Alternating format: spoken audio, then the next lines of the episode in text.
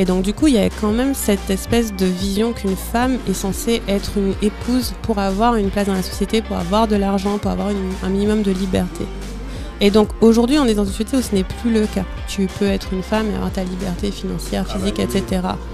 Mais n'empêche qu'on garde cet état d'esprit que non, tu es censé appartenir à un seul homme. Qu'est-ce que tu vas coucher avec 25 gars? C'est n'importe quoi. Et c'est très très très ancré.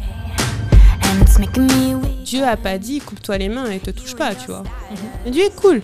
tu vois, c'est, euh, faut, faut partir du principe que Dieu est amour, Dieu te pardonne tout. Des fois, il y, a des orga- il y a des orgasmes un peu pétard mouillé, il y a des orgasmes euh, Ah ouais, d'artifice. tu vois, c'est pas le même genre d'orgasme. Ouais. Mais oui, t'as des orgasmes, euh, voilà, euh, où c'est un orgasme clitoridien et ça fait pouf et c'est trop bien. Et t'as un orgasme de tout le corps, de la tête aux pieds, où genre ton, ton cerveau explose Et et, tu tu vois des étoiles.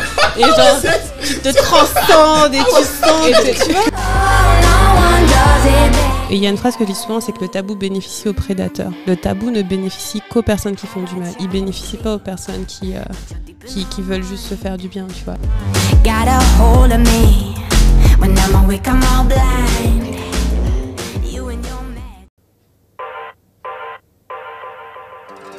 Et si on créait le futur ensemble? Avec On réinvente le monde, on vous propose de venir participer au prochain changement et de découvrir les solutions et les héros de demain. Nous allons à la rencontre de gens passionnés, entrepreneurs, sportifs, artistes, créateurs et bien d'autres encore. Et si tu veux créer le futur avec nous, installe-toi et très bonne écoute.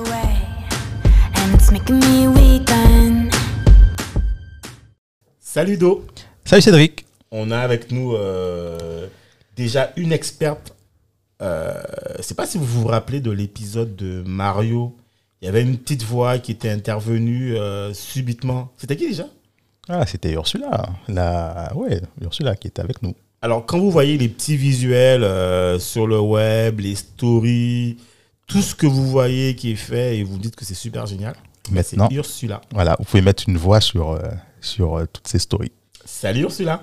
Salut Salut Ursula. Hello Dominique Hello Cédric Donc, Ursula sera avec nous et devinez qui on a avec nous comme invité.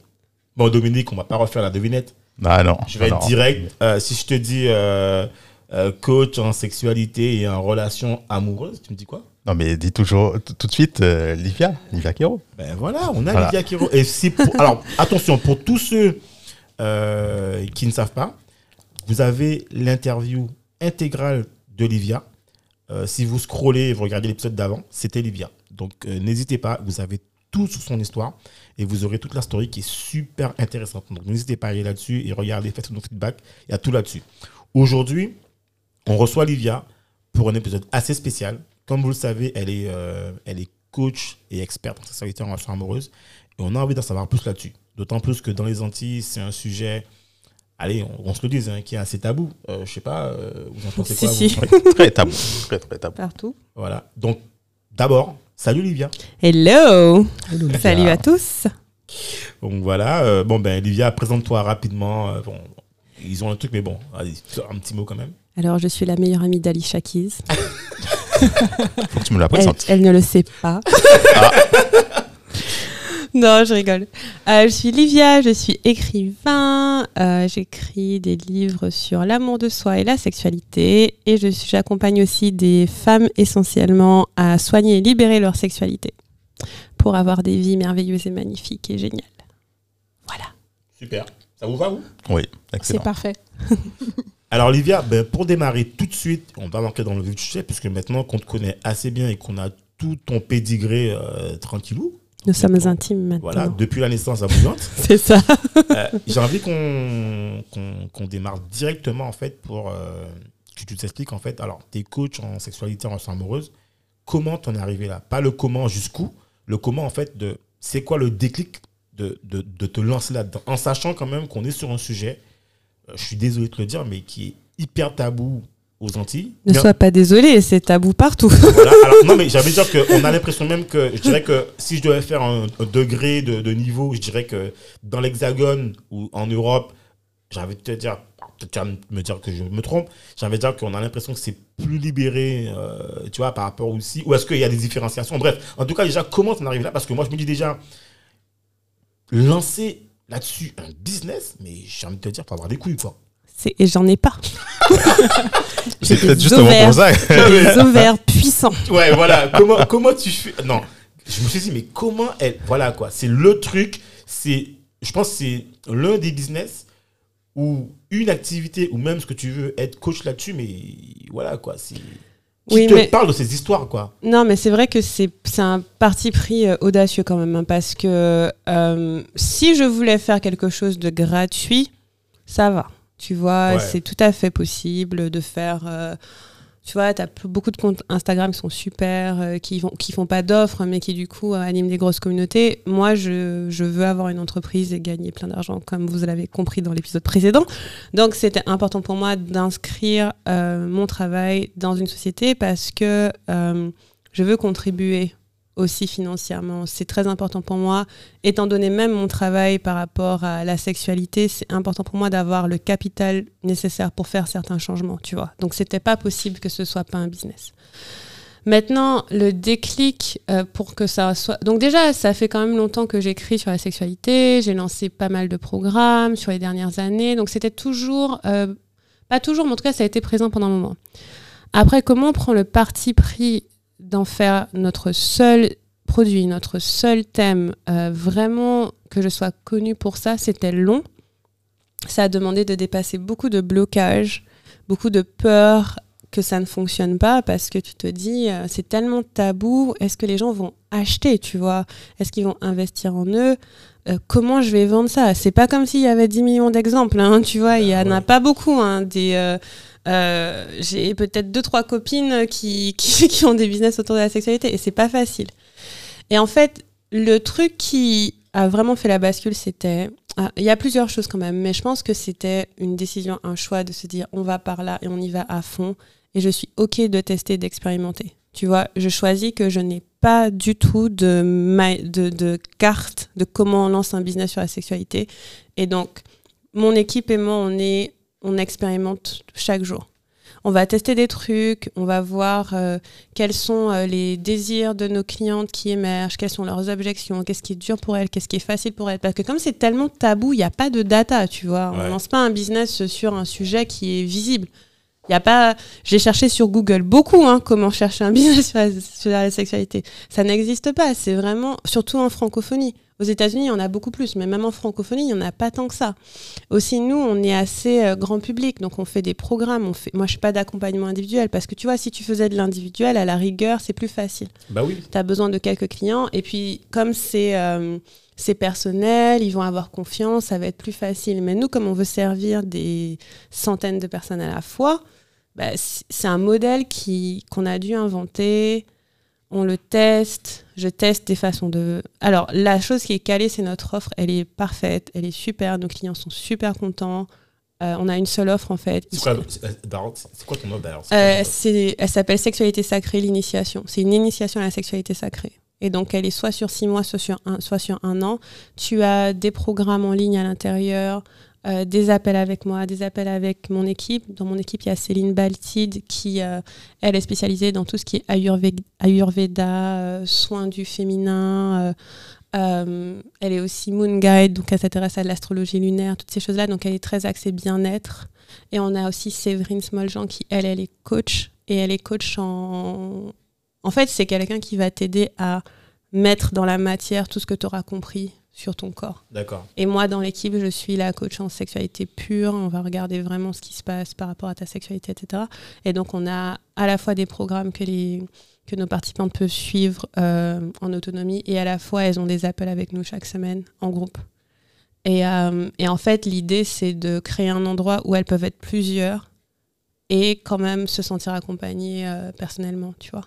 Et donc, c'est c'est- c'est assez. C'est un challenge. En soi, ça, c'est un challenge de créer de l'intimité dans un grand groupe, mais c'est un challenge que j'ai choisi de, de prendre. Et maintenant, sur notre marketing, on fait beaucoup de tests. On voit ce qui parle comme sujet. Et là, ce que j'observe, c'est que plus on est audacieux, plus mieux ça marche, en fait. C'est pas un sujet au faut être timide. Enfin, clairement, tu peux pas tourner autour du pot. En fait, quand tu tournes autour du pot, tes clients ils savent pas ce que tu fais, donc ils ont Bah pas oui. confiance. Donc c'est un sujet où plus on est plus on est clair, plus on est précis, plus on est cash, mieux ça fonctionne. Mais, mais, mais comme me disait Dominique, et, et sûrement celui-là va me- va me confirmer ou pas, mais d'où te vient cette idée En fait, parce qu'à un moment donné, pour te dire que tu te lances dans ça, en fait, c'est que soit il y a un problème, on est d'accord? Un, pro- enfin, un business, ça démarre d'un problème, d'une opportunité, mais toi, comment tu te dis que tu Mm. vas démarrer ça? Parce que.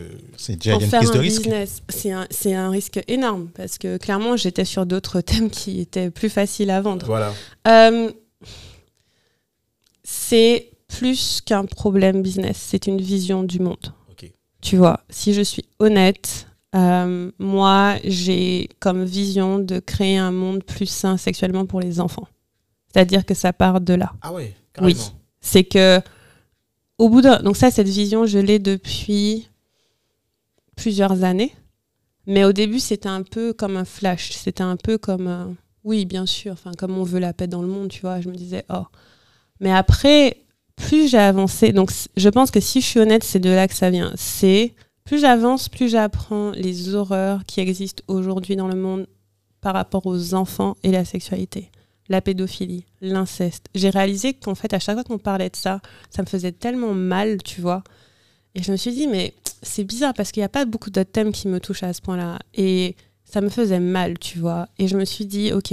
Donc j'ai commencé à. J'avais. À un moment, j'ai noté cette vision et je l'ai un peu oubliée, tu vois. Et puis après, je l'ai renotée. Puis je l'ai un peu oubliée. Et puis il y a un moment, je crois que c'était. euh, il y a peut-être un an de ça, hein, où je l'ai réécrite. Et là, je me suis dit, Hmm, là, il y a quelque chose. Et donc, doucement, on a commencé à pivoter. Et, euh, et je me la suis rappelée et rappelée. Et en fait, ce qui nous permet de d'aller à fond dans ce business qui est pas facile, c'est cette vision. Excuse-moi, j'ai un chat dans la gorge. C'est pas parce que je suis émotionnelle, hein, mais bon, Ben. je suis toujours émotionnelle. Bah, il en faut d'ailleurs. Mais tu vois, en fait, si je suis honnête, c'est vraiment ce qui fait qu'on a fait ce choix, qui est pas. Quand je dis qu'il est pas facile, c'est pas qu'il est difficile, hein, c'est juste qu'il n'y a pas de mode d'emploi. C'est plutôt Ouais, ça en pas fait. comme si t'étais boulanger. Oui, il n'y voilà, a pas de mode d'emploi. il y a à- une recette, quoi. C'est ça, à lancer notre offre à notre cible. Ensuite, on fait de la sexualité qui est assez ancrée dans la spiritualité. Donc déjà, c'est perché, c'est pas... Tu vois, donc c'est... En fait, c'était ça, c'était comment créer un monde plus sain sexuellement pour les enfants. Ce business, c'est la réponse à cette question. C'est aussi simple Donc que en ça. fait, forcément, tous tous les gens, toutes tes clientes, Ouais. tes clients, je sais pas. euh, Euh, j'ai quel- euh, j'ai pas d'hommes dans mon accompagnement, non. Mais il y a peut-être des hommes qui. Non, pas du tout. Si des hommes veulent me payer, il n'y a pas de souci. hein. Mais euh, peut-être pas dans le cadre. Le, en fait, le programme qu'on a, en fait, il est, il est surtout pour des personnes qui sont des femmes, soit cisgenres, soit trans.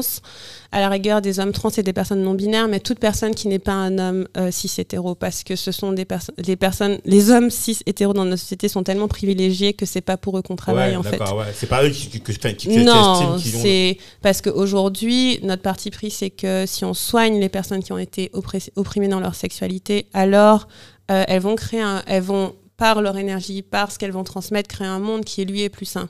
C'est l'une des réponses. Il y a plein de réponses à cette question comment créer un monde plus sain? Et mon mon vœu, c'est de rester vivante assez longtemps pour, pour en couvrir beaucoup. Mais ce programme, cet accompagnement, c'est l'une des réponses. C'est-à-dire qu'en soignant chacune de ces personnes, euh, on soigne aussi leur entourage, on soigne leurs enfants, leurs neveux, leurs nièces, leurs partenaires, etc.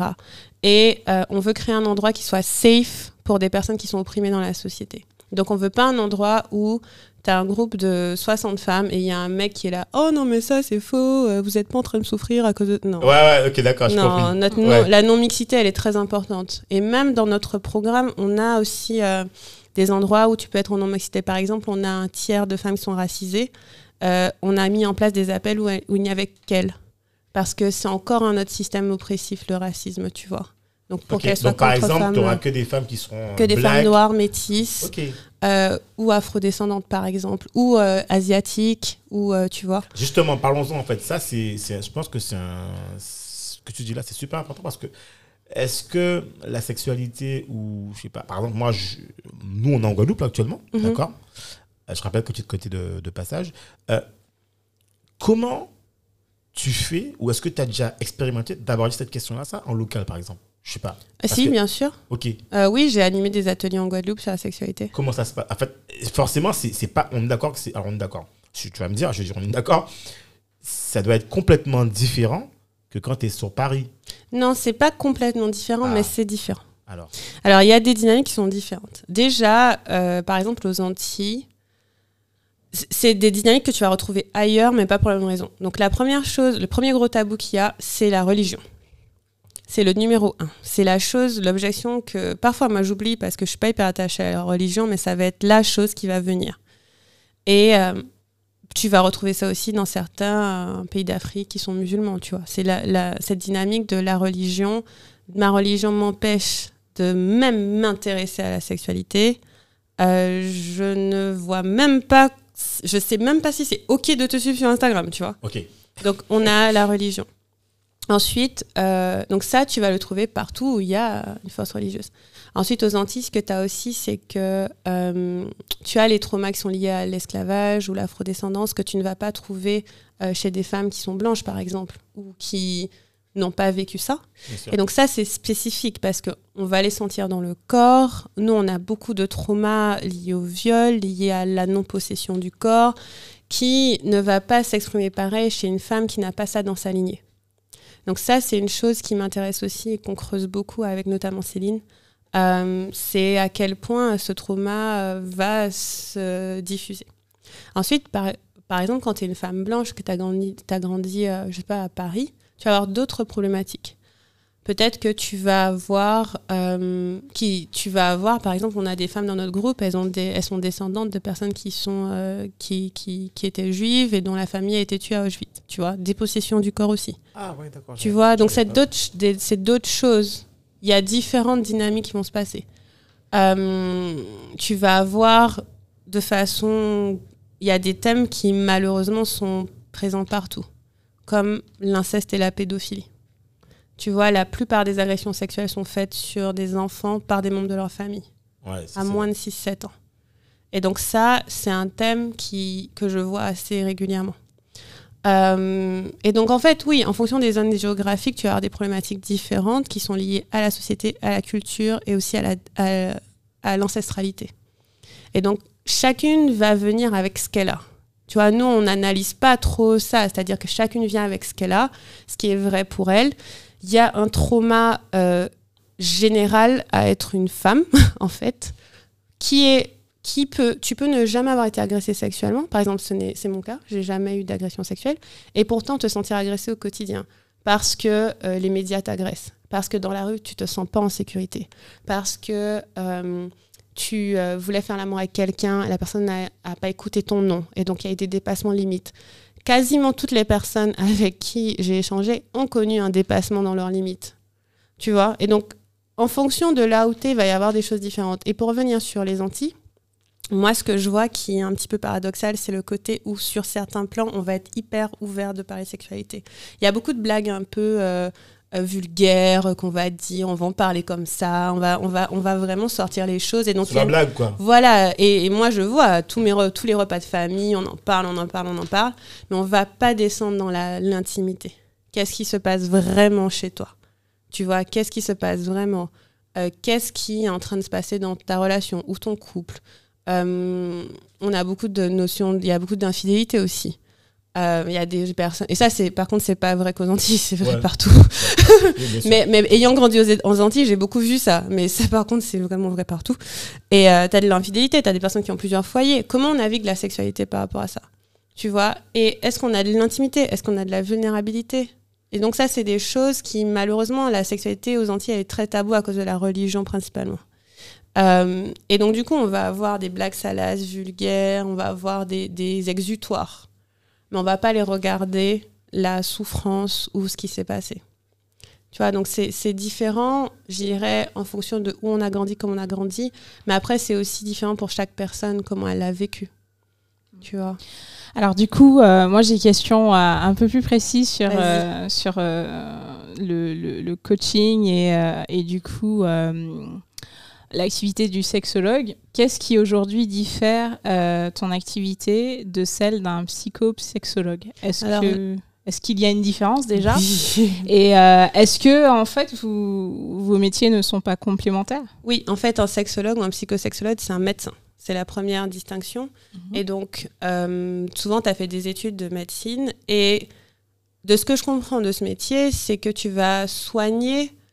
Euh, tu vas soigner comme un médecin en fait. Tu vas venir, il y y, a un problème, euh, par exemple, il n'y a pas d'érection, euh, monsieur n'a pas d'érection, madame a une sécheresse vaginale, on va, on va soigner soit par des méthodes médicamenteuses, soit par de la conversation, tout pareil. Mais la pr- principale différence, ce sont des médecins. Ensuite, tu vas avoir des sexothérapeutes. Et ça, il n'y a pas de codification en France pour être sexothérapeute. C'est-à-dire que n'importe qui peut dire je suis sexothérapeute. euh, et c'est et euh, je dirais pas que c'est le cas, mais j'ai déjà vu en fait euh, des personnes décider ok c'est mon métier. Et du coup, ces personnes elles vont souvent aller en consultation. Enfin voilà, elles vont elles vont écouter, elles vont elles vont donner des conseils, elles vont euh, tu viens avec ton problème, je vais t'écouter comme un thérapeute en fait. Bien et sûr. voilà.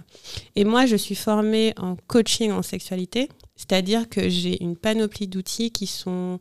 Il va y avoir du questionnement, on va poser des questions, mais il va y avoir aussi des outils euh, énergétiques, de respiration, de mouvement, de masturbation. Enfin, c'est vraiment concrètement, on va travailler sur ça. Et là, je suis en train aussi de me former en soins des traumas parce que ça, c'est un sujet qui me fascine. euh. En fait, Le je- rapport avec le corps, en fait. Ouais, c'est ça. C'est-à-dire que, bon, je parlerai des traumas tout à l'heure parce que sinon je vais prendre trop de temps. Mais, euh, mais tu vois, et donc moi, je suis formée en coaching sur la sexualité, l'amour et les- relations. Et donc, il y a un tas d'outils de coaching. Mhm. Et donc, je ne me considère pas comme thérapeute parce que euh, tout n'est pas thérapeutique. Parce qu'on va aussi avoir des problématiques de, je sais pas, liées euh, à juste avoir du plaisir ou plus d'orgasme, je sais pas. Et c'est des métiers que je trouve différents. En fait, comme j'ai pas été formée comme sexologue ni comme sexothérapeute, Mm. j'ai que la perception. Mais moi, je sais que la, ce que j'ai cherché, c'était la capacité à aider les gens par des outils qui passent par eux-mêmes. Et, euh, et qu'est-ce que j'allais dire? Et le truc, c'est que, ouais, la, la, ce que j'aime dans ce que je fais, c'est que ça, c'est applicable aussi à, à un groupe, parce qu'on va transmettre les outils. On va dire, bah voilà, ça, cet exercice, tu peux le faire, et ça va t'aider à soigner tes traumas, ou ça va t'aider à soigner tes blessures, quoi, tu vois. D'accord. Et euh, juste pour revenir sur les traumas, les traumas, ça m'intéresse beaucoup parce que euh, j'ai découvert que j'en avais en me formant et je le savais pas. Tu vois, je croyais que bah voilà, j'avais pas, je- ça allait. Et en fait, j'ai découvert euh, qu'un traumatisme, ce n'était pas le fait qu'il se soit arrivé quelque chose de grave, mais c'était comment tu l'avais interprété. Et donc, dans mon corps, j'avais interprété beaucoup de choses qui m'étaient arrivées quand j'étais enfant comme étant euh, graves, dangereuses. Et en fait, tu vas développer un traumatisme quand tu vas comme emmagasiner de la peur dans ton corps qui va t'empêcher de faire ce que tu as à faire. Et pour moi, aujourd'hui, tous les humains que je vois, je, je, je me dis, il y a peut-être une petite bille de trauma qui est là et qu'on ne sait pas. Et ça me fascine de me dire que peut-être que j'aurai les outils pour aider chaque personne à libérer un truc parce que ça se trouve, c'est un jour tes parents t'ont pas emmené, euh, je sais pas, à tel endroit, tu l'as vu comme une blessure d'abandon, bam, tu l'as intégré et ça se répète dans toute ta vie. Mhm. Donc ça, c'est juste à part et ça, je me forme à ça aussi. Mais tu sais, il y a un truc que tu as dit qui est intéressant. Et en fait, alors encore une fois, je me répète, mais euh, moi, depuis que j'ai euh, ma fille, en fait, je vois le, les choses différemment. Enfin, et pourtant, j'ai des sœurs, j'ai une maman, j'ai bref, j'ai une femme, bref. Mais quand tu regardes ton enfant, en fait, voilà. Et il y a un truc que je discutais avec, avec, euh, ma femme, et elle me disait, mais tu te rends pas compte, en fait, euh, moi, depuis toujours, elle me dit, quand je- depuis que je suis, enfin, depuis, voilà, elle me dit, quand je sors, à partir d'une heure, j'ai pas le même comportement. Bien sûr. En gros, en fait, elle me disait, et en fait, je, moi, je- en fait, en tant que garçon, je me suis jamais rendu compte.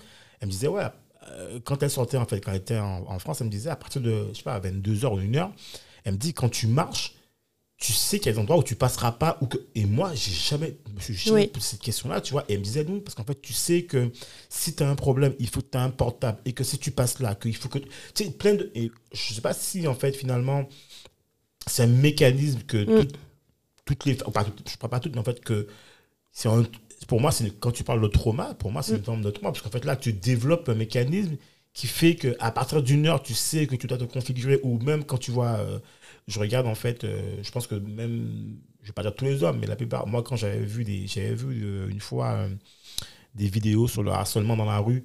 Et en fait, tu, tu te dis, mais c'est dingue. Je ne pensais pas que les femmes se Mm. faisaient autant. tu vois, enfin. Moi, j'ai j'ai- j'ai déjà vu des gars le faire, je veux dire, mais je n'ai jamais dit, tu vois, que c'était à ce point-là, à chaque coin de rue, que tu vois. Et je sais pas, c'est tout ça en fait contribue à développer, euh, je sais Mm. pas, des traumatismes dont tu parlais. trucs, Ouais, c'est le trauma sociétal dont je te parlais. C'est-à-dire que euh, tu vas être dans l'hypervigilance, tu vois, ce qui n'est pas un état naturel. hein. C'est pas dans Ouais. ta vie, t'es pas censé être Bah- vigilant à 24, tu vois. Et donc, comme tu vas être dans l'hypervigilance, tu vas développer des mécanismes qui sont des réponses à un stress. Et donc, ça veut dire que tu es en train de marcher dehors, toi, tu es déjà prête, soit à courir, soit à te battre, soit à crier, mais tu es prête en fait. Et ça veut dire que tu es en situation où tu es, en- tu es prête à répondre à une situation de, de- qu'on Ouais. appelle un stress. Ouais. Et ça, ce n'est pas normal. Tu vois, ce n'est pas un état euh, d'homéostasie de ton corps. C'est pas un état naturel de ton corps. C'est un Ouais. état où tu es en hypervigilance. Et ça, ça vient du fait que notre société est dangereuse pour les femmes.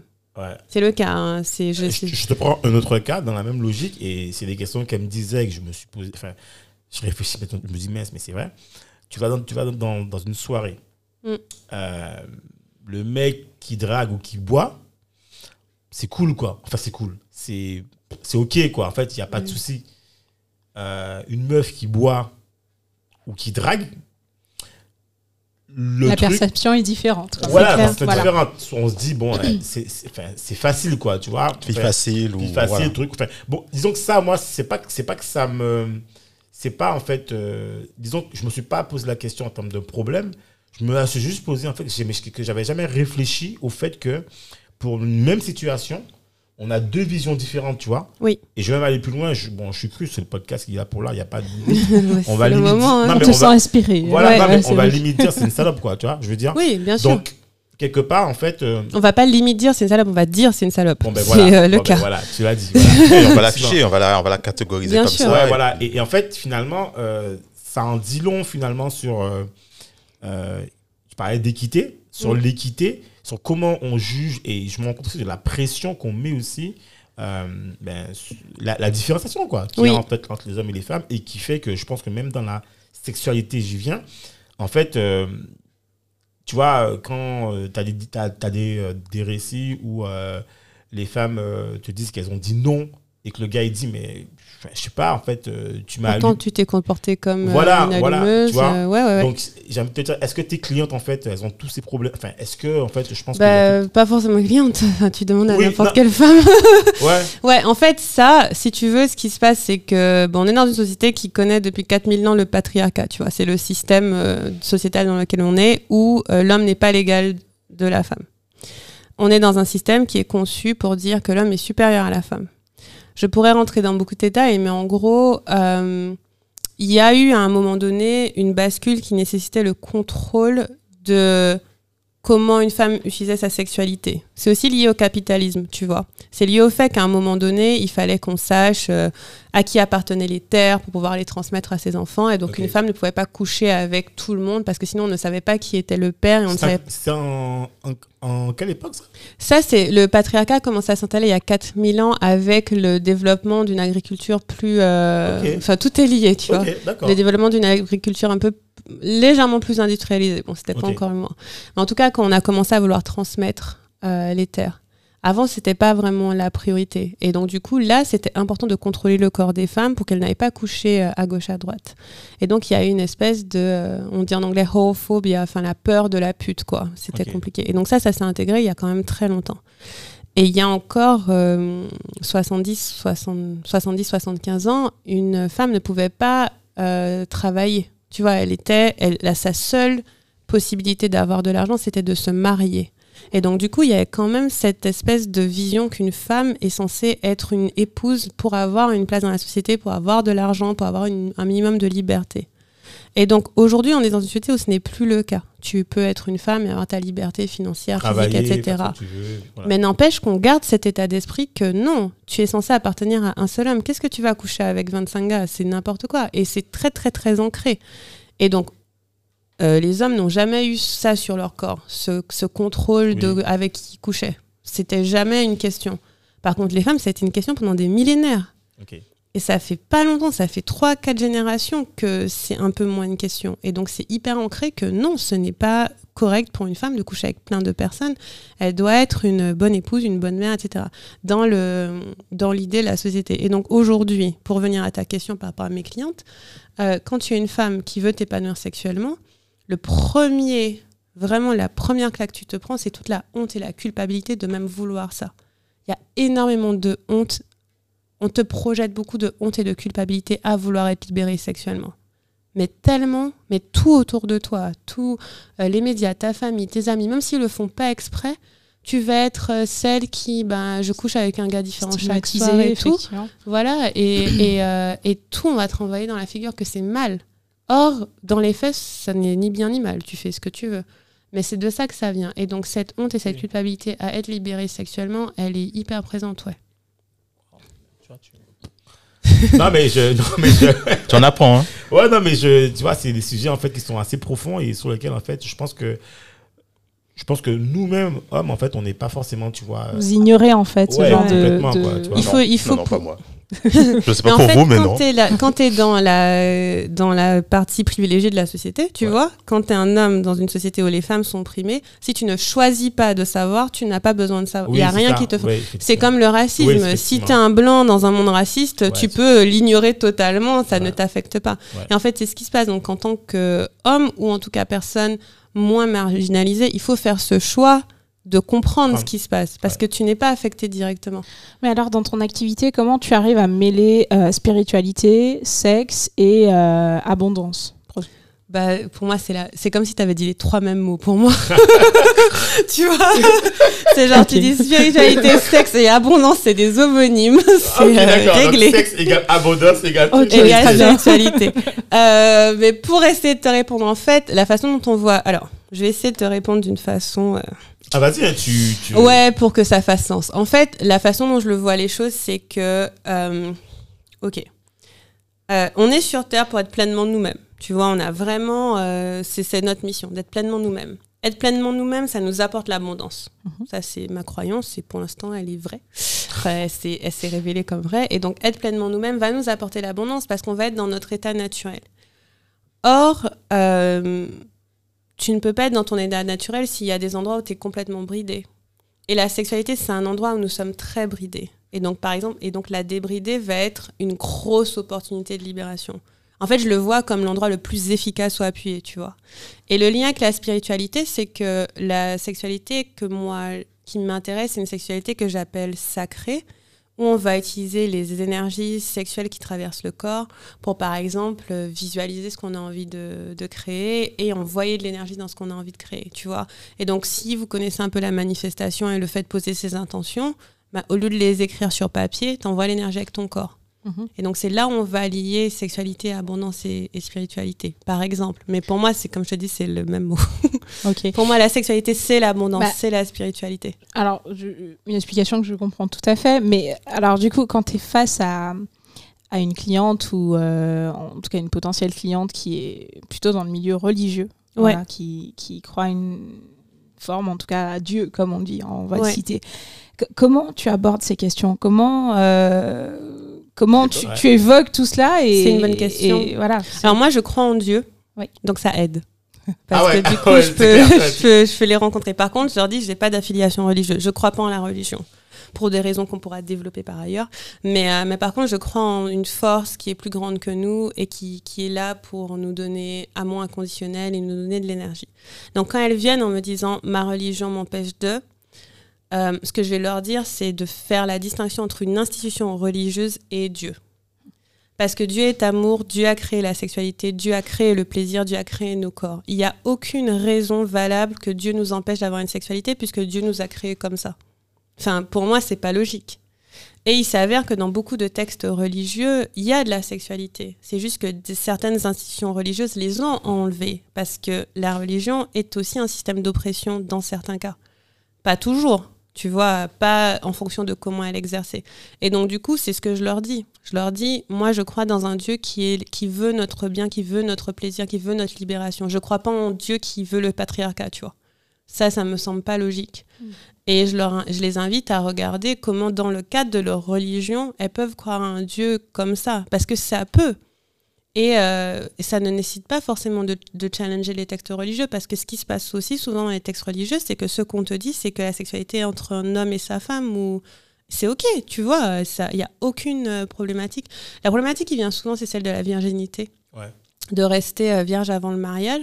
Et en fait, ça pour moi, euh, Est-ce que c'est la première problématique qui vient souvent? C'est pas la première, mais c'est une question. Parce que déjà, donc déjà, explorer ta sexualité quand t'es en couple et que t'es religieux, c'est un peu genre. euh, on t'apprend souvent que tu es là pour euh, procréer. Donc, euh, le gros message de la sexualité, c'est que de, de la religion, religion, c'est ouais. que la sexualité, c'est pour procréer, ce n'est pas pour avoir du plaisir. Mhm. Or, ton corps est tellement puissant pour du plaisir que c'est pas logique. Dieu t'aurait pas donné un corps comme ça si c'était pas pour avoir du plaisir, tu vois. Genre, attends. euh, Et Dieu intelligent. c'est un don Tu caché euh, c'est euh, Sait-on jamais c'est de la puissance. Et donc du coup, euh, donc ça c'est l'une des questions, c'est que bah, je suis censée faire l'amour pour procréer. Pourquoi je vais avoir des orgasmes toute seule en me masturbant? Ça va pas quoi. Je peux pas procréer en me Mm. masturbant. C'est pour ça que par exemple euh, certaines certaines religions sont contre l'homosexualité parce que tu ne peux pas procréer. Mhm. Et moi je suis pour un Dieu qui n'a pas fait le sexe pour procréer, qui a créé l'énergie créative sexuelle pour créer des choses dans le monde, y compris des enfants. Mais avec l'énergie créative sexuelle, tu peux créer autre chose. Mhm. Tu peux créer des projets, des idées, etc. Donc ça, la première chose qui vient, c'est vraiment ce côté euh, procréation. Et le deuxième, c'est euh, c'est la notion de virginité. Mais comment je peux explorer ma, ma sexualité si je- je- j'ai 35 ans et que je dois rester vierge pour le mariage? Bah Là, c'est à, à chaque personne de s'interroger. Avec quelle sexualité je veux rentrer dans mon mariage? Parce que tu n'es pas obligé d'avoir couché avec une autre personne, mais tu peux avoir développé une sexualité avec toi-même. Tu vois, donc ça, c'est une possibilité aussi. Dieu a pas dit coupe-toi les mains et te touche pas, tu vois. Mhm. Mais Dieu est cool. De Tu toutes vois, façons. euh, Ouais. faut, faut partir du principe ouais. que Dieu est amour, Dieu te pardonne tout, Dieu t'aime. Et donc, si Dieu m'aime et si je suis amour, bah, la sexualité, c'est une façon de s'aimer aussi. Et donc, ça ne marche pas, ça ne parle pas à toutes les personnes qui m'écrivent sur la religion, mais ça parle à certaines. Et euh, il y a, j'ai fait une masterclass il n'y a pas longtemps qui s'appelait J'arrête de simuler. Il y a eu tellement d'inscrits, c'était trop bien. J'arrête de simuler, en gros, dans. Ouais. dans- J'arrête de simuler euh, dans ma sexualité, j'arrête de simuler mes orgasmes. Mais alors, ça, c'est c'est une question. Mais tu vois, j'arrête de simuler de toi à moi. C'est une question euh, plutôt féminine, ça. Puisque est-ce que les hommes simulent vraiment? Un moins, mais je pense que Ah ouais? D'accord. Oui, je pense que C'est- tout c'est le monde plus rare, simule. je pense. C'est plus rare. Mais euh, je pense que tout le monde simule un peu, mais en tout cas, le côté orgasme, plaisir, etc., oui, c'est quand même assez Et féminin. les femmes simulent Oui. beaucoup. C'est j'ai une question. Euh, de- enfin, des retours. Toi, tu es là-dedans. Oui, oui, Des retours Il y avait une étude qui a été faite en France, mais le groupe était assez petit. C'était genre 36% des femmes simulent, ont déjà simulé. Ah, ça va. Mais en fait, en fait, il faut distinguer parce que je pense que quasiment toutes Ah. les femmes, pas toutes les femmes ont simulé un orgasme, mais beaucoup de femmes ont simulé du plaisir, genre oh oh c'est trop bien, oh super, continue. Et euh, et euh, juste pour que ça finisse en fait. D'accord. Ça, ça arrive, c'est assez courant. C'est elles vont pas faire genre elles ont eu l'orgasme du siècle, mais elles vont te faire t'encourager pour que voilà tu finisses et comme ça elles peuvent passer à autre chose dans leur vie. Voilà, ça, ça arrive beaucoup. Mais alors, j'ai envie de. te- Tu, tu, moi, tu parles d'orgasme. Euh, Mm. J'avais envie de te dire, est-ce que. euh, c'est quoi le pourcentage? Enfin, il n'y a pas de chiffre, mais en fait, euh, est-ce que tu penses. Enfin, c'est pas que tu penses, moi, je pose ma question. Euh, est-ce que l'orgasme, en fait, euh, c'est un truc que toutes les femmes ont? Pas forcément, tu vois Euh, dire, euh, toutes les femmes sont capables d'orgasmes Ok. très puissants, mais je crois, alors là je suis pas sûre du chiffre et que je vérifie, mais je crois qu'un tiers des femmes n'en ont jamais eu. Euh, de femmes en âge d'avoir une sexualité n'en ont jamais eu. Ouais, donc finalement, en fait, la question de l'orgasme, c'est une question clé, quoi. Je veux Oui, c'est très important. Comment tu fais un- Je veux dire. Parce que même les femmes qui ont des orgasmes ou les personnes qui ont des orgasmes n'ont pas forcément les orgasmes les plus puissants qu'ils peuvent avoir. Ouais, donc- Tu vois, je dis des fois, il y, a des orga- il y a des orgasmes un peu pétard mouillé, il y a des orgasmes euh, Ah ouais, d'artifice. tu vois, c'est pas le même genre d'orgasme. Ouais. Mais oui, t'as des orgasmes, euh, voilà, euh, où c'est un orgasme clitoridien et ça fait pouf et c'est trop bien. Et t'as un orgasme de tout le corps, de la tête aux pieds, où genre ton, ton cerveau explose Et et, tu tu vois des étoiles. et genre, tu te transcendes et tu sens, que- tu vois. Ah ouais, bon, T'es donc sur oui. ton nuage. T'es sur- t'es- et- Et t'es comme ça. Après, t'es comme ça. Tu sais, tu sais plus qui où tu es, quelle heure il est et tout. Bon, ok, ben, Il y a tu après. Il y, a même, il y a même le fait d'avoir des orgasmes multiples aussi qui se, Ouais, qui ça, se développent, qui se travaillent. Et ça, c'est un. Et ça, ça se débloque, tu vois. Donc, ouais, non, la capacité orga- orgasmique, elle est puissante. Et je pense que globalement, on- la plupart des personnes sont à 5-10% de leur capacité orgasmique. Même les, même les hommes. hein. Wow. Et, et, et- donc, du coup, en fait, quand tu fais ton, ta- quand as fait ta, ta masterclass, j'arrête de simuler, il en Mm. sort quoi finalement? Parce que je suis super. Alors déjà, il faut quand même le Ah souligner, il y avait plus de 250 Il y avait personnes. 250 personnes. Ça. c'était payant. hein. Est-ce qu'il y avait, est-ce qu'il y avait des Ouais. hommes? Non, il n'y avait pas des Voilà. hommes. Mais c'était, mais c'est marketé pour des femmes. 250 Ah oui. Bien 250 Mais attends, personnes. c'est Mais c'était payant. J'ai pas fait un truc gratuit exprès Et pour mais- pouvoir euh, voir, pour pouvoir qu'elles investissent, tu vois, et pour voir quel serait leur investissement. Et en fait, oui, elles ont payé et elles sont. C'est avant tout un investissement pour mieux se connaître, pour mieux euh, Non, mais attends, appréhender attends, les choses en fait. Faire Essaye pas de m'embrouiller là. Ouais. 250 personnes, j'arrête de. Et ça, c'est un Ouais, petit ouais. chiffre, hein, c'est-à-dire c'est notre chiffre test. On n'a pas fait tant de promos que ça. On a eu euh, des bons boosts euh, parce que j'avais fait un live euh, euh, qui, euh, avec, euh, où j'avais été invitée et qui avait bien boosté. Mais tu vois, on n'avait pas forcément fait beaucoup de pubs. Euh, je l'ai préparé, euh, je l'ai pro- proposé cinq jours à l'avance, je crois, et pourtant il y avait 250 personnes.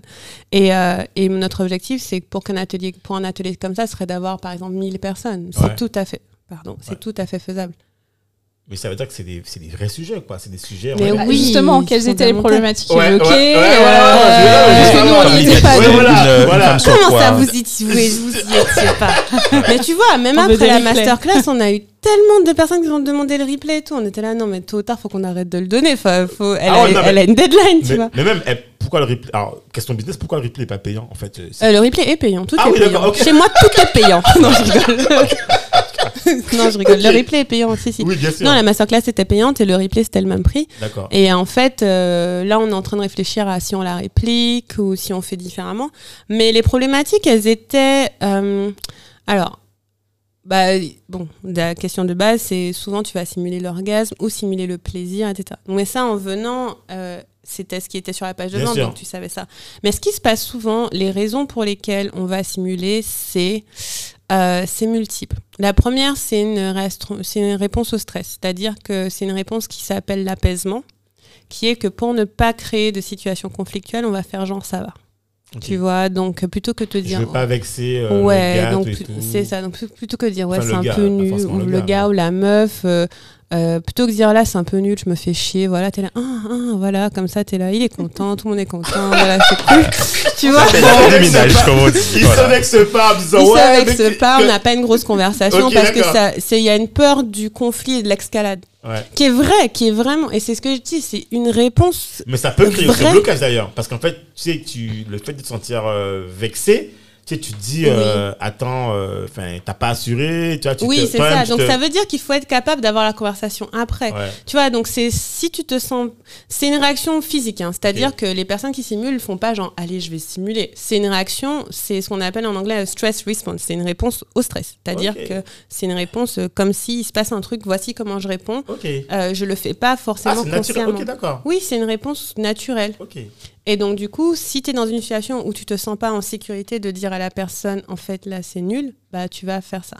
Si tu es dans une situation où tu sais que si tu dis à ton partenaire ou ta partenaire, en fait, je me sens pas très bien et que la personne va pouvoir le gérer, tu vas moins faire ça. Ça, c'est la première raison. La deuxième raison, c'est euh, euh, pour encourager et faire plaisir. Donc, pas vraiment apaiser, mais vraiment le côté, ben moi, je veux que mon partenaire se sente bien, en fait. Ouais. Tu Ouais. vois, je veux pas qu'ils se disent que voilà, ça va pas trop.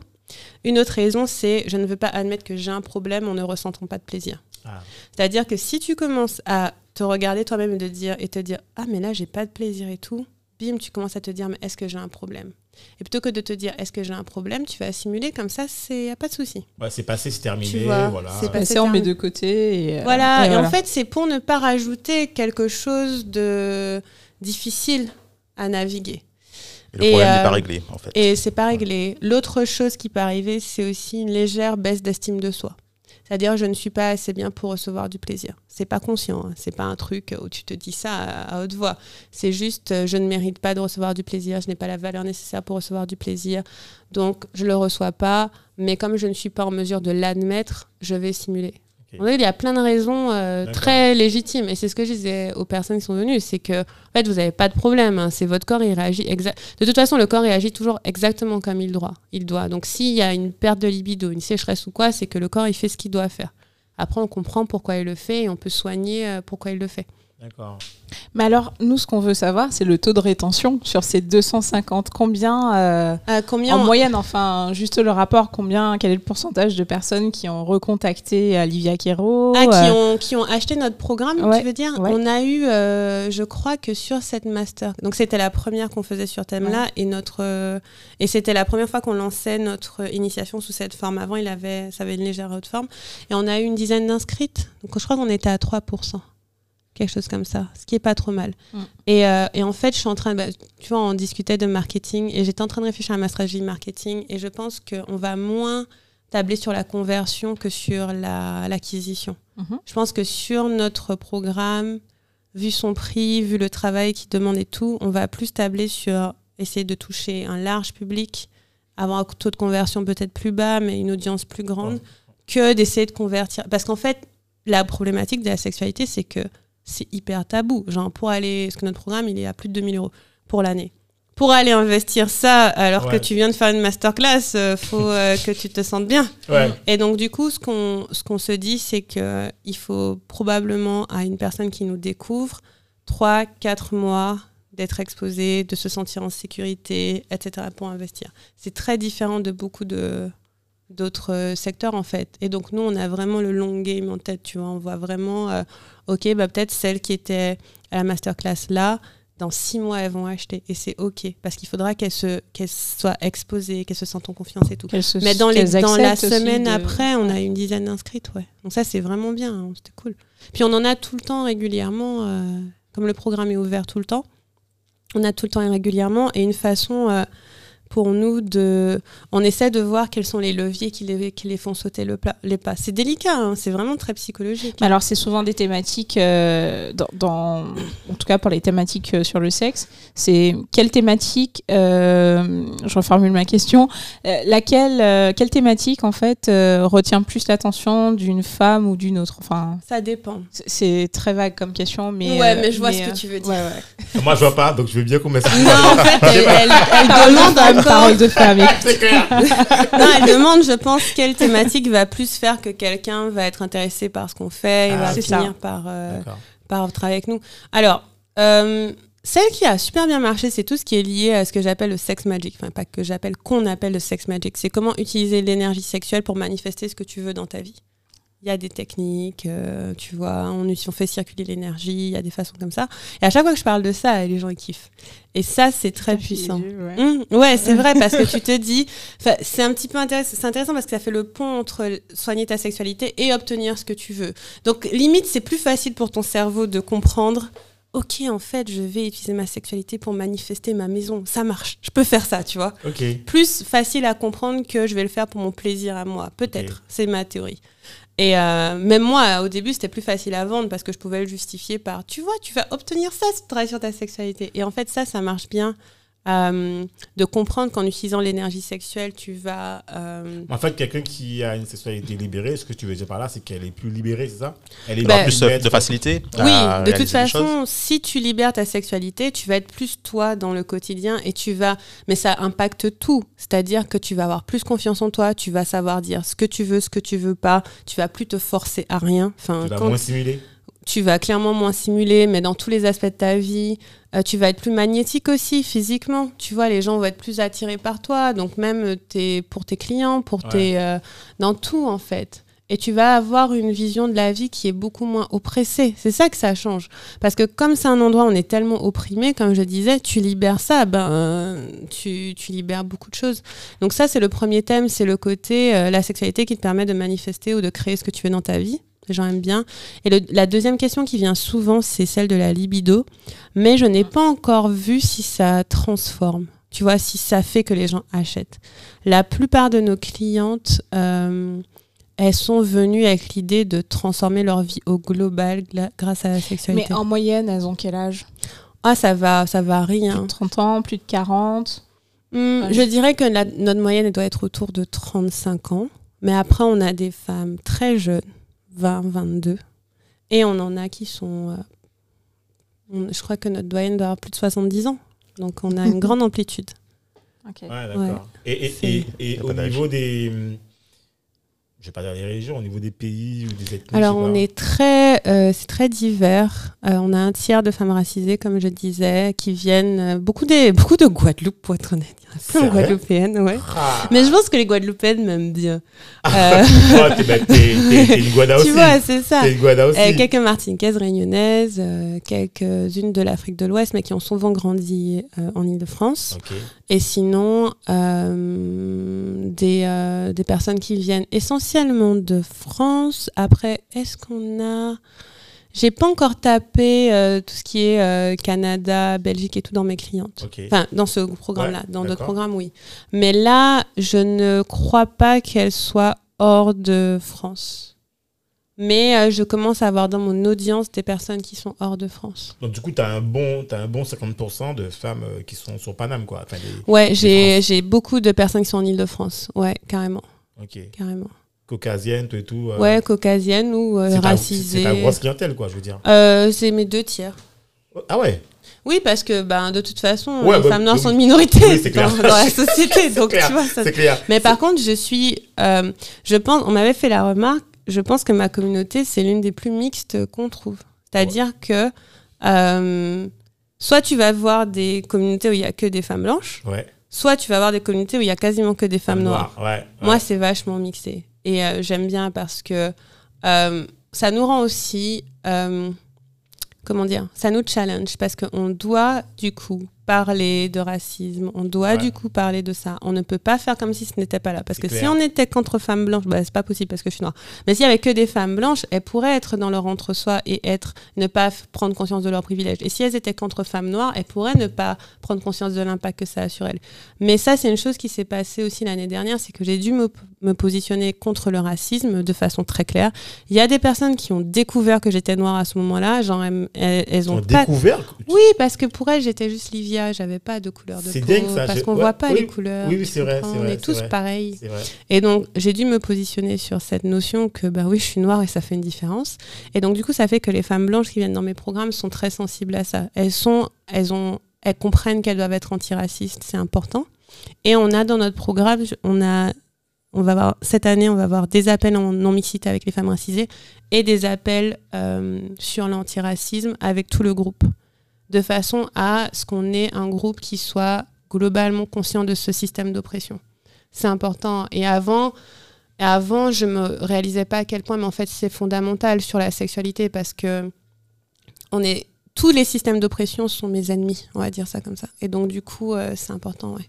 Mais oui, mais j'ai, euh, mais j'ai une bonne représentation euh, globale. Et du coup, pour, pour aller là-dessus, en fait, c'est quoi la différence que tu fais euh, entre ben, enfin, de la sexualité entre une femme en fait racisée et une caucasienne en fait C'est quoi le truc que tu vas Euh, trouver? personnellement, je n'en fais pas parce que. Non, non, je veux dire en fait, qu'est-ce que qu'est-ce que la femme ah, qu'est-ce que je vais obtenir? va vivre Bah, non, en fait, non, va qu'est-ce qu'elle va vivre- vivre de différent tu vois sur quel parce que Mm. de te dire il y a peut-être le il y a peut-être euh, l'antagonisme ou euh, les problématiques hommes vs femmes Ouais. maintenant qu'est-ce que tu vois entre Ah d'accord, tu vois, d'accord. qu'est-ce que- Ouais, je vois ce qui- que tu veux dire. Ça Alors là où il y a, euh, bah oui, parce que quand tu es noir dans cette société ou racisé, tu es, tu ne fais pas partie des personnes privilégiées. Donc en tant que non privilégié par rapport à la sexualité, on va avoir plusieurs problématiques. Les sexua- les, les disons souvent, on va venir de lignées qui sont où le sexe est très tabou. Tu vois, donc comme on disait tout à l'heure, anti Afrique de l'Ouest, beaucoup de religions, sexe assez tabou. Donc ça, ça va être courant. D'accord. Euh, Il y a une hypersexualisation des femmes noires aussi. On va souvent considérer qu'elles sont plus sexuelles, plus sexy, plus J'ai faciles. compris et ça en fait. Mais, Bah- mais non, mais alors, alors, je, je le dis, hein, parce que moi, je me rappelle quand j'étais en France, j'avais entendu euh, un gars, enfin, France, enfin français, dire euh, Ah ouais, mais elles sont chaudes les Antillaises. Et je lui dis Les Antillaises Mais Moi, je suis- je- pas- là, pas de colonialisme. Et je lui dis de, de qui tu parles en fait? Je dis Trompe là. Mm. Il me dit Si, si. Je dis, C'est une perception. Et tu sais, voilà. réalité. Et alors que aux Antilles, je pense qu'on va, ils vont dire Elles sont faciles, euh, les caucasiennes. Oui, tu vois? pas faux. En hein. fait, et chacun en fait a une perception. on a des perceptions, on a des Et- stéréotypes. et, et- et tu vois, et en fait, finalement, euh, je me dis, mais, tu vois, en fait, on est dans un truc où euh, on- les gens, enfin, les, les- je veux dire, dans ce cas-là, les hommes auront une perception, et je pense que souvent, la perception euh, je, peut-être je me trompe, hein, je donne mon mon avis. Ma perception, en fait, que peut-être que certains auront, elle sera soit par rapport à des faits qu'on a relatés, ou soit par rapport au cinéma, parce que tu Mm. vois dans Oui, l'art cinématographique, dans les trucs. L'autre perception, peut-être, je jamais posé la question, mais vu des, des gens qui vivent dans l'hexagone, Mm. va peut-être être par rapport aux clips qu'ils voient. Tu vois, dans les Ouais, clips, la femme est souvent un objet. ouais, Euh, surtout dans les clips, maintenant, c'est devenu un truc de dingue. Le premier truc qu'on te montre, c'est c'est des fesses qui c'est des fesses, des fesses, des... Et même, alors je vais, je vais te dire un truc franco. J'avais jamais touché à Instagram depuis la, la création. J'avais été été inscrit, voilà. Et au début, je me rappelle Instagram au tout début. C'était restaurant, plat. J'ai remis les pieds quand on a mis le podcast. J'ai dit, bon, mais il faut qu'on y aille. Mm. Parce que cela nous a dit, le mec, il faut que vous êtes sur Instagram. Je dis, ok, j'y vais. Et il y a un onglet qui s'appelle recherche. Et Oui. je tombe là-dessus. Je dis, mais c'est quoi ça? Et sans te mentir, je me dis, je suis tombé sur des filles qui sont en pause, mais en fait, dans des. J'ai dit, mais attends, c'est Instagram ça? Mhm. Et on me dit, ouais, mon gars, c'est ça. Mais ça, c'est un reflet de la. Ben, tu vois, alors pour répondre à ta première question sur l'hypersexualisation des femmes racisées, je pense que ça vient aussi d'une certaine fétichisation. Parce que comme tu fais partie d'une minorité, il y a un côté où il n'y a pas beaucoup, c'est rare et tout. Ouais, c'est exotique. Et donc, tu as les femmes, euh, oui, tu as les femmes noires qui vivent ça, tu as aussi les femmes asiatiques qui vivent ça beaucoup. D'accord. C'est, Ah ouais et- oui, la fétichisation des femmes asiatiques, c'est un délire, genre, c'est insupportable pour elles. J'ai- j'ai- Oui. Bah, si, je sais pas pourquoi, mais Bon, je sais ok, pas, il y a j'ai même pas envie de décrire les stéréotypes, mais c'est Ouais, super violent, tu vois. D'accord. Euh, et donc, on va avoir des stéréotypes. Et je pense que c'est lié à une certaine fétichisation, au fait que, je sais pas, comme c'est une minorité. C'est une bonne question, il faudrait que je l'explore plus. Mais euh, comme c'est une minorité, peut-être on a moins accès. Donc, quand on a accès, on se dit, ouh, c'est différent. Ok. Tu vois, euh, il y a ce stéréotype des femmes noires qui ont peut-être des gros seins, des grosses Ouais. hanches, des grosses fesses, ce qui n'est pas le cas, pas de toutes les femmes noires, sinon ça se saurait. Euh, et donc, tu vois, il y a, il y a, je pense que cette hypersexualisation, elle vient de, du fait que ce soit des minorités dans la société. Donc, ça vient du. Bah, du coup, là, on serait dans du racisme mêlé au patriarcat. Ouais. Super combo. Euh, ensuite, en effet, dans les médias, ça va être aussi mis en avant. Ouais, dans les médias, c'est. Tu vois, il y a aussi, donc ça, ce serait plutôt, faudrait qu'on creuse la notion de racisme, mais il y a aussi dans la notion de racisme une très grosse protection des femmes blanches dans, la, dans les médias. C'est-à-dire qu'elles vont plutôt être euh, protégées dans leur image, alors que les femmes noires vont être plus euh, exposées. exposées. Exposé, Mais ça, c'est du racisme. C'est c'est un des, c'est une des répercussions. Et, euh, et donc, du coup, elles vont être plus exposées, etc. Tu vas avoir, alors on peut aller loin, hein, mais tu vas avoir des raisons économiques Oui, aussi. C'est-à-dire que les femmes que tu vas voir dans les clips, les stripteaseuses, etc., sont souvent racisées parce que pour des raisons économiques, elles n'ont pas forcément accès à, euh, aux mêmes ressources Oui, que. bien sûr. Tu vois, donc en fait, tu peux aller loin et ce Ouais, serait une. En fait, c'est une étude qui couvrirait à la fois le racisme, le sexisme et le capitalisme.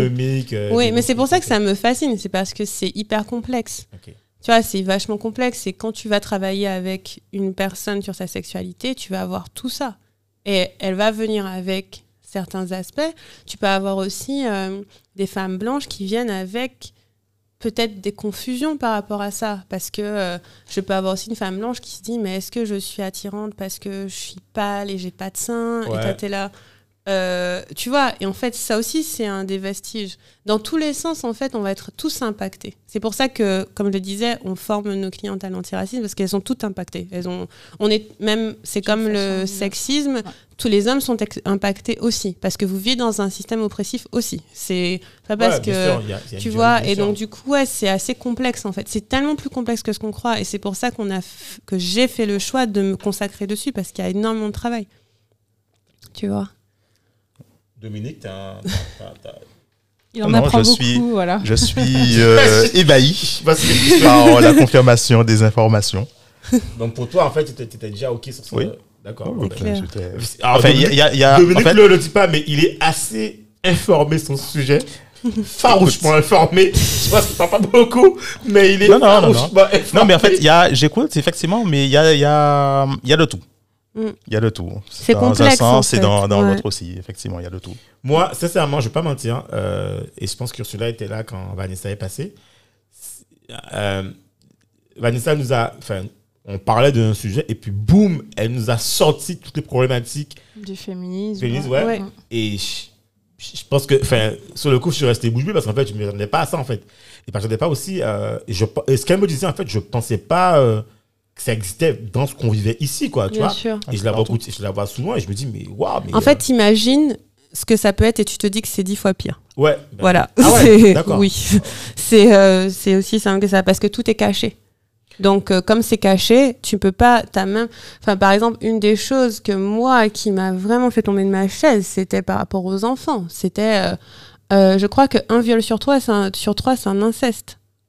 Ben, C'est énorme, tu vois. Et c'est le genre de truc qu'on va pas le mettre au JT, tu vois. ouais, l'histoire actuellement. Ouais. Ouais, voilà. Enfin, on va pas en parler. Ouais, mais, mais, tu vois, ouais, et- et, c'est pas un truc que tu vas voir à la télé, hein, Ouais. que c'est aussi répandu. Euh, le nombre de femmes qui ont été agressées, etc. Si c'est pas des, des associations, des Alors, activistes agressés qui font physiquement et aussi physiquement, sexuellement. verbalement. Quelqu'un que tu connais. La plupart du temps. la plupart du temps, c'est quelqu'un de connais. proche. Parce qu'en fait, tu as confiance. Et en fait, et alors, le problème souvent qui se pose, c'est euh, quand c'est quelqu'un que tu connais, c'est que les, enfin, imagine que c'est, tu vois, un cousin ou voilà, c'est en famille, c'est-à-dire que forcément, tu vas mettre en, enfin voilà, il y a, il y a un positionnement familial qui se pose. Oui. Et il y a tout un système. euh, enfin, Il y a ouais, tout un système aussi de manipulation. Voilà, enfin, ça, voilà, ça peut aller très loin. très loin. Donc, Non, mais euh, en fait, c'est, c'est- de toute façon, c'est très compliqué euh, aujourd'hui, parce qu'on a, on a l'époque actuelle, elle est très compliquée, mais je te- parce que euh, même les violences par rapport aux, aux femmes, euh, pendant le Covid, je vais te donner une histoire, il y avait euh, un mari chinois, une, euh, une femme chinoise, et en fait, euh, le mari a mis la femme dehors avec Mhm. un couteau. Enfin bon, il a, il a menacé de couteau, donc euh, bon, la femme Elle elle sort. Et tu as une patrouille de police. Alors, ça n'a pas commencé comme ça. En fait, là, c'est une patrouille de police qui fait euh, une ronde pour autre chose. Mhm. Et en fait, ils s'arrêtent. La patrouille de, de police s'arrête. C'est la nuit, très tard. Elle s'arrête parce que euh, ils sont interpellés par une femme qui tape sur la, la portière, donc une Mhm. chinoise. Et elle a réussi à s'exprimer. Elle ne parlait pas vraiment bien français, mais donc, euh, ils l'ont accompagnée pour savoir qu'est-ce qu'elle a, c'était quoi ce problème. Ils ont trouvé le mari qui ne voulait pas la reprendre, quoi. Il voulait pas la reprendre. Mais ça te montre aussi que il y a une mauvaise, euh, comment je dirais, il y a toute une, je, je dirais pas éducation, mais une formation à faire au niveau des policiers, parce que en fait, moi, je, excuse-moi de dire ça comme ça, parce que en fait, moi, je serai à la place de la femme. Il y a la personne qui euh, me menace avec un couteau euh, et tout. Donc je, je pars et tout. En fait, les policiers, qu'est-ce qu'ils ont trouvé le moyen de dire Ils sont allés essayer de raisonner le mari pour lui dire oui, mais bon, enfin rien que pour la soirée, si vous pouvez accepter euh, votre femme, etc. Mais en fait, là, je, Il avait je suis le gars a resté. un couteau, quoi. Genre, Il a un euh, couteau. va dans la gueule, va, va te faire tuer, Et donc, euh, alors, le mari était un peu, un peu alcoolisé. Donc, il a menacé la femme avec le couteau. Et donc, les policiers étaient en train de raisonner, enfin, essayer plutôt de raisonner le mari pour qu'elle revienne. Donc, euh, ça m'a donné l'impression, OK, on s'est débarrassé du problème. Ouais. Mais, la- la- le véritable problème, c'est, bon, la femme qui est rentrée. Mais si euh, le, le soir même, euh, le mari, il a encore une, euh, un accès de Bah colère et oui, qu'il tue la femme, qu'est-ce qui se passe? Et donc, c'est. Mis à part, oui, il y a les violences et tout, mais il y a la problématique aussi de comment on s'en occupe. Ouais. Parce que c'est c'est quand même un, un parcours du combattant. Tu sais, quand, quand tu as des, des femmes qui, sont, qui subissent de, des violences, etc., et déjà, il faut aller témoigner, enfin, il faut aller porter Mhm. plainte, etc. Mais quand tu vas te- porter plainte et que tu as les policiers qui te disent, ouais, mais bon, enfin, bon, c'est pas grave, madame, C'est pas grave. Ouais, bon, c'est pas voilà, vous allez grand-chose, en fromage, etc. et tout et qui sont censés te, te protéger, enfin, ton conseiller. Et puis, déjà, tu as eu le- le- la force d'aller euh, porter plainte et tu te prends un mur. Ouais, grave. Mais c'est pour ça qu'en fait, voilà. très peu de personnes portent plainte. Oui, mais c'est à quoi bon ça sert à rien. Parce que déjà, tu t'exposes, tu te mets dans une situation d'anxiété, de stress dingue, tu vas porter plainte et après, tu sais qu'il y a très peu de chances qu'il y ait une suite. Exactement. Et on va peut-être, à la rigueur, prendre ta déposition, mais est-ce qu'on va faire des poursuites? Pas toujours, tu vois. Et, euh, et ça, c'est un gros problème. Et il y a des associations qui en parlent beaucoup, qui disent que c'est juste hyper mal géré. Parce que c'est ça aussi le problème de notre société qui a ces systèmes en place, c'est que, ben, comment dire tu vas pas avoir un système juridique derrière qui t'aide. Parce que si c'était le cas, ce serait déjà beaucoup. Enfin, les choses se seraient déjà calmées. Si tu avais un système juridique qui punissait toutes les personnes qui faisaient des choses horribles, euh, ça se serait calmé. Mais en fait, c'est c'est pas le cas, tu vois. Le nombre de ouais, c'est il y a un gros problème de fonctionnement. Tu, il y a pas de prise en charge. euh, ce que tu décris comme exemple, c'est oui, c'est euh, c'est typique. C'est genre, allez, on va te remettre dans la gueule du loup. Il y a pas, on va pas te suivre, voir ce qui se passe, etc. Te mettre en sécurité. On va juste, euh, Enfin, Ouais, se ça, débarrasse c'est un du gros- problème. Ça, ça- mais ça, c'est les associations féministes, elles en parlent beaucoup. hein. Ouais, Elles en parlent beaucoup. C'est un sujet. Alors, en tout cas, euh, bon, on approche euh, de la fin. Quoi, du- déjà Euh, Alors, Ursula m'a pas posé toutes ces questions, je le sais. Il y a plein de fois, elle était là. J'ai envie de dire un truc. J'ai envie de dire un truc. Ursula, Ursula dis un truc. Moi, je donne la place à cette femme qui est à la table. Ursula, parle. Aguets. c'est vrai que j'ai j'ai pas mal de questions. On a abordé déjà pas mal de thématiques, effectivement. Donc, tu as répondu en grande j'ai partie laissé à Livia prendre mes- le contrôle du podcast. Mais Elle ne nous appartient plus. Nous sommes dépossédés du podcast. Vas-y, Ursula. Non, non, en fait, je voudrais juste revenir un peu sur, euh, sur le comment. hein, comment on, on accompagne euh, toutes ces femmes. Et, et tu as parlé en fait de quelque chose qui est, qui est assez fort, c'est le fait d'agir en fait euh, sur tous ces freins, ces croyances limitantes. euh, parce que c'est aussi ceux qui conditionnent en fait Mhm. euh, ben, Ouais. ce qu'on est. euh, et, et en fait, comment et par quelle technique en fait, euh, sans trop en dire bien sûr. hein, Ah, je sur, peux euh, en dire, c'est pas. Ah, un mais point. c'est- oui, comment et par quelle technique? Oui, voilà. En tout cas, tu as deux, deux clients euh, potentiels. en face. Alors, j'ai pas encore commencé à me spécialiser pour les hommes, mais Ah. c'est. Donc euh, voilà, Co- comment euh, aborder euh, toutes ces choses et Mm. Alors, il, y il va y avoir beaucoup de techniques, tu vois, mais je dirais que la première, c'est du questionnement, c'est du coaching euh, classique. Si Mhm. vous connaissez un peu le coaching, c'est du questionnement. C'est-à-dire que par le questionnement, je vais te faire arriver à tes propres réponses. Et euh, voilà, qu'est-ce qui fait que telle chose euh, Et qu'est-ce qui fait. Enfin, tu vois, des questions qui te font arriver à tes propres réponses, ça, c'est une des façons. Euh, une technique qui est en fait assez simple et qui est puissante, c'est celle de te montrer que ta situation n'est pas en fait si grave.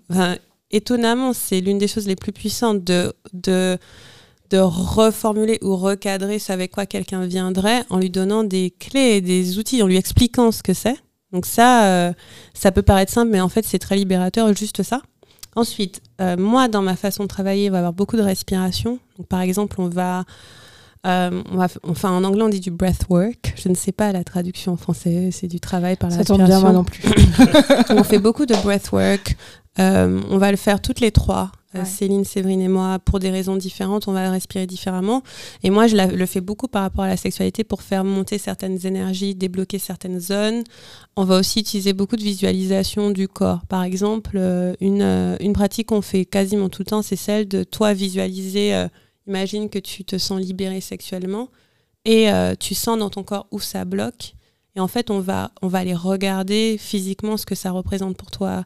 Euh, Qu'est-ce que c'est cette partie de toi? Qu'est-ce qu'elle veut te dire? Qu'est-ce que On reprend un peu les codes du Voilà. yoga, euh, de la, mé- la il y, a, il méditation. y a de la méditation ouais, en allant profond, tu vois, euh, dans et du coup on va faire ce qu'on appelle de l'intégration, c'est-à-dire que toutes les parts de toi qui sont un peu dissociées par rapport à ça, qui, par exemple, un exemple euh, simple, ça peut être que tu veux euh, te, tu veux avoir des plus grands orgasmes, mais ton enfant intérieur a terriblement peur de ça.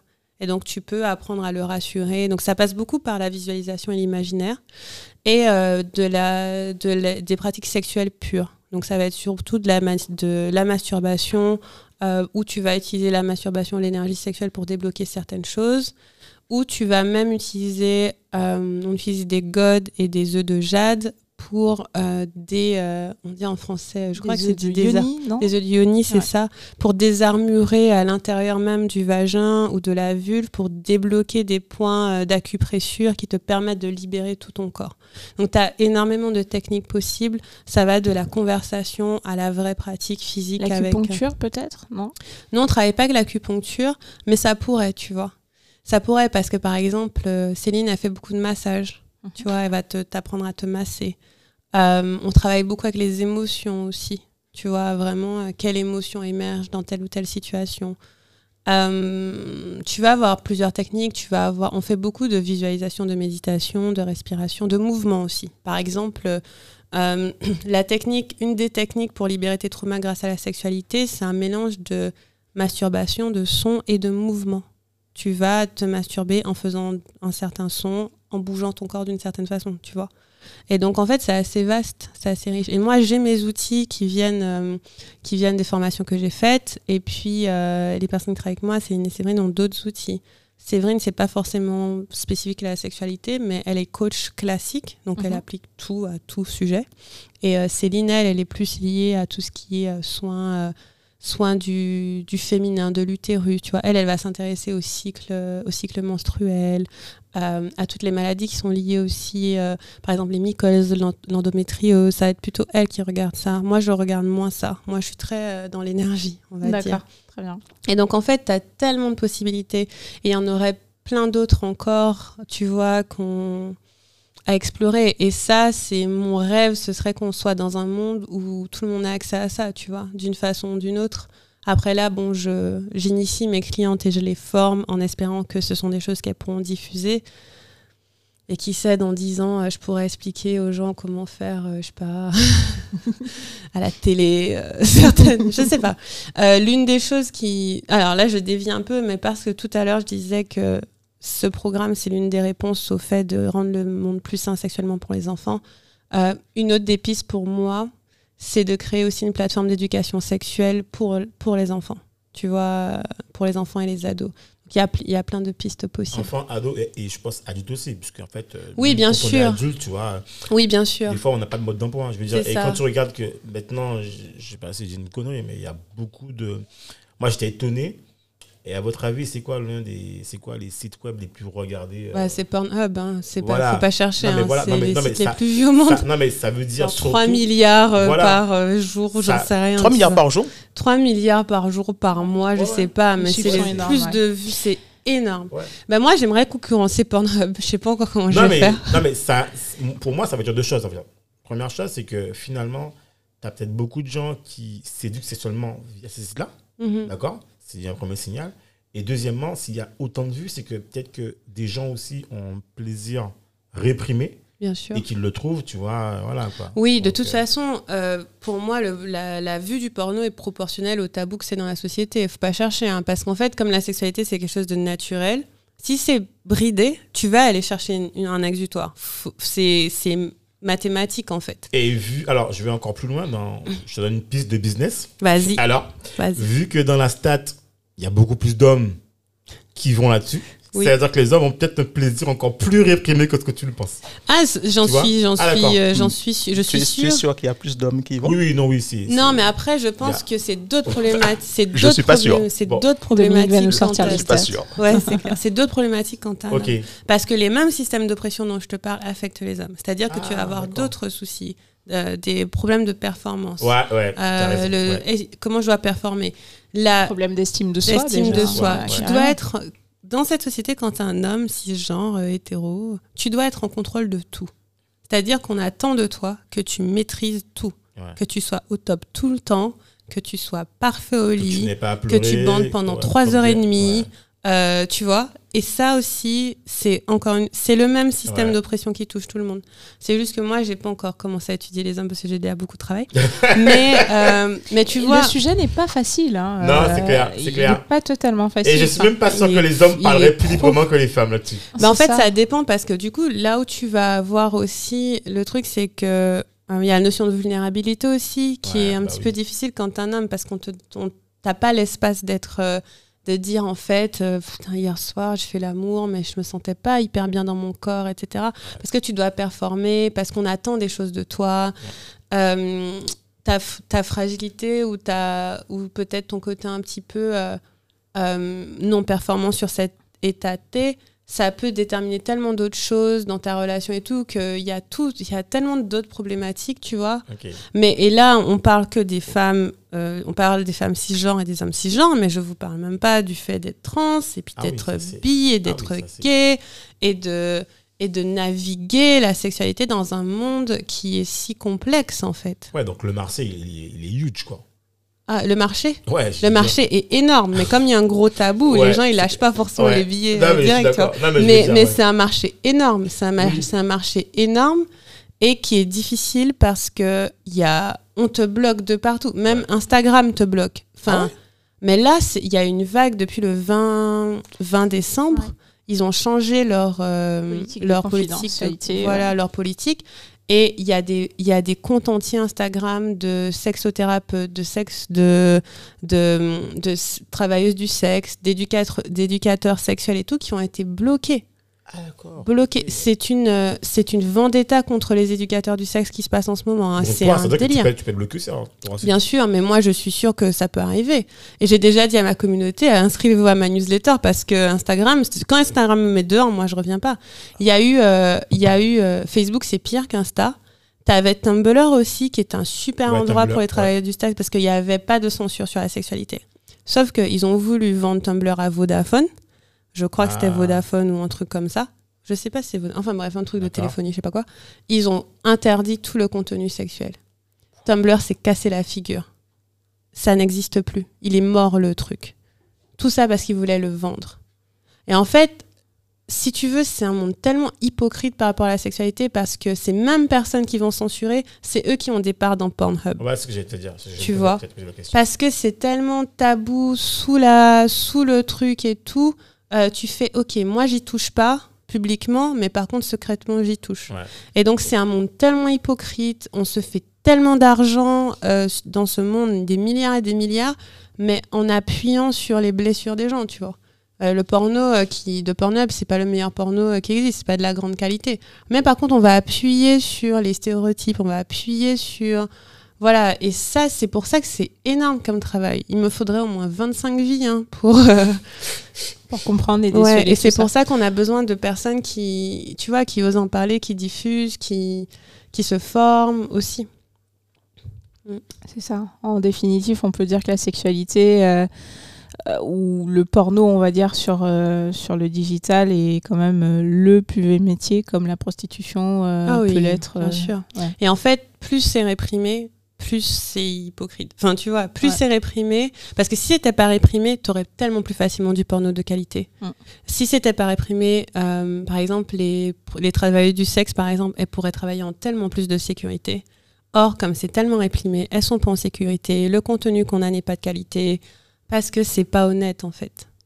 Et ça, De et c'est dur que ce soit honnête parce que ben quasiment toute la planète est opprimée par rapport à ça. Donc tu vois, c'est bref. Tu es à dernière- l'ère Il y a du puritanisme. Ouais, une Ouais. dernière Ouais. question avant de te lâcher là-dessus. C'est est-ce que tu penses pas qu'on aurait dû avoir euh, ben, à l'école, en fait, euh, des cours d'éducation Mais bien sûr, tu Ouais, rigoles tu vois, quoi Si Alors, je pouvais aller, comment, comment tu si je pouvais, euh, là, je, je me demande hein, comment je peux faire pour créer un curriculum en place, mais c'est délicat. Parce qu'en fait, euh, moi, ce que je verrais, c'est euh, laisse tomber dès la maternelle, tu as des cours d'éducation sexuelle, hein, faut pas chercher. hein, Ah oui, quand mais tu sais, la sécurité, d'ailleurs, je crois qu'elle se découvre depuis tout petit. hein, depuis tout petit, en fait. Mais en fait, les enfants se masturbent déjà dans le ventre de leur maman. ah bon? Tu savais ça? Ah, ça, je savais pas. vois. Parce qu'en fait, ça fait du bien. C'est pas, faut pas aller chercher très loin. Et donc, un enfant, euh, très tôt, commence à se toucher parce que, euh, donc, souvent, en général, l'exploration commence à 2-3 ans. Là, Ouais, tu te ça. dis, oh, quand Voilà. je touche là, ça fait du bien. Et ben, tu touches et c'est tout.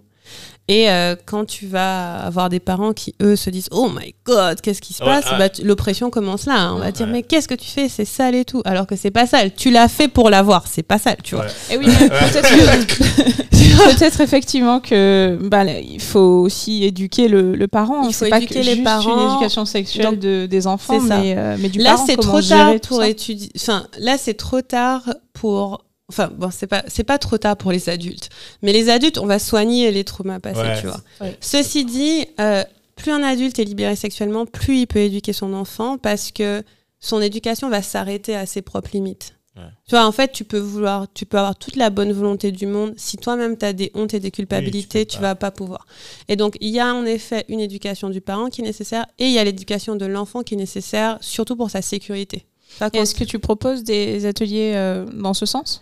Pas encore, mais c'est ton projet. C'est. Beaucoup de boulot, mais euh, pas encore. Mais euh, là, je, je suis en projet avec euh, une de mes connaissances qui, elle, travaille avec les enfants. Et donc, on va probablement lancer quelque chose un peu plus tard dans l'année dans ce sens.